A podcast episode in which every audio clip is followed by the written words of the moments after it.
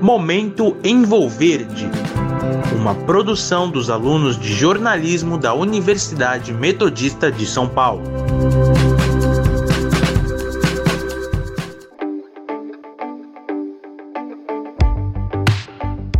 Olá, ouvintes da Sônica, eu sou Arthur Ferrari e começa agora mais um episódio do seu podcast favorito, o Momento Envolverde.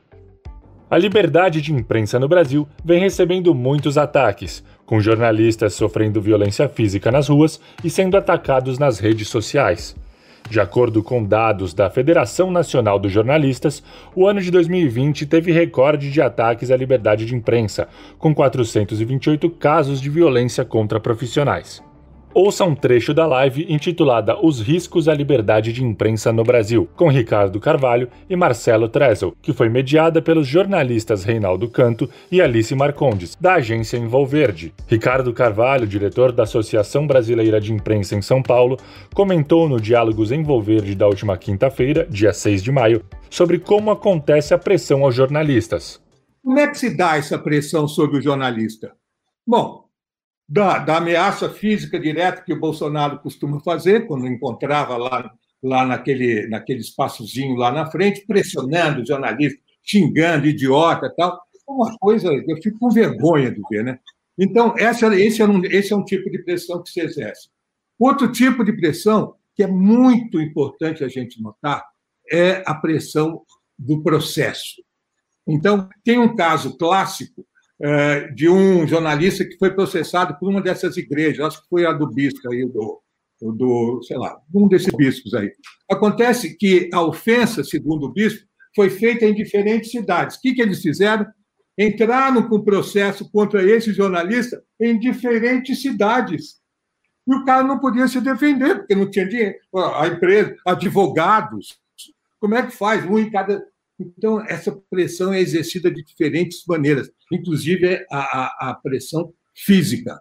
O jornalista Marcelo Trezel comentou sobre as possibilidades de combate à pressão que tenta censurar o jornalismo.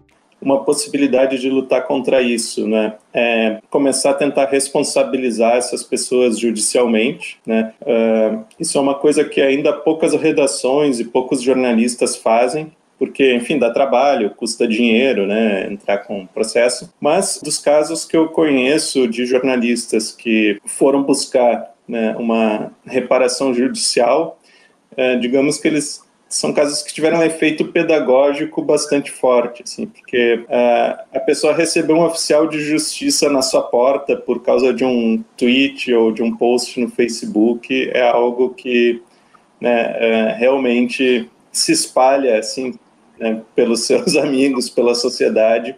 Se interessou pela conversa? Quer saber mais sobre os riscos que a liberdade de imprensa vem sofrendo no Brasil e outras pautas comentadas na live?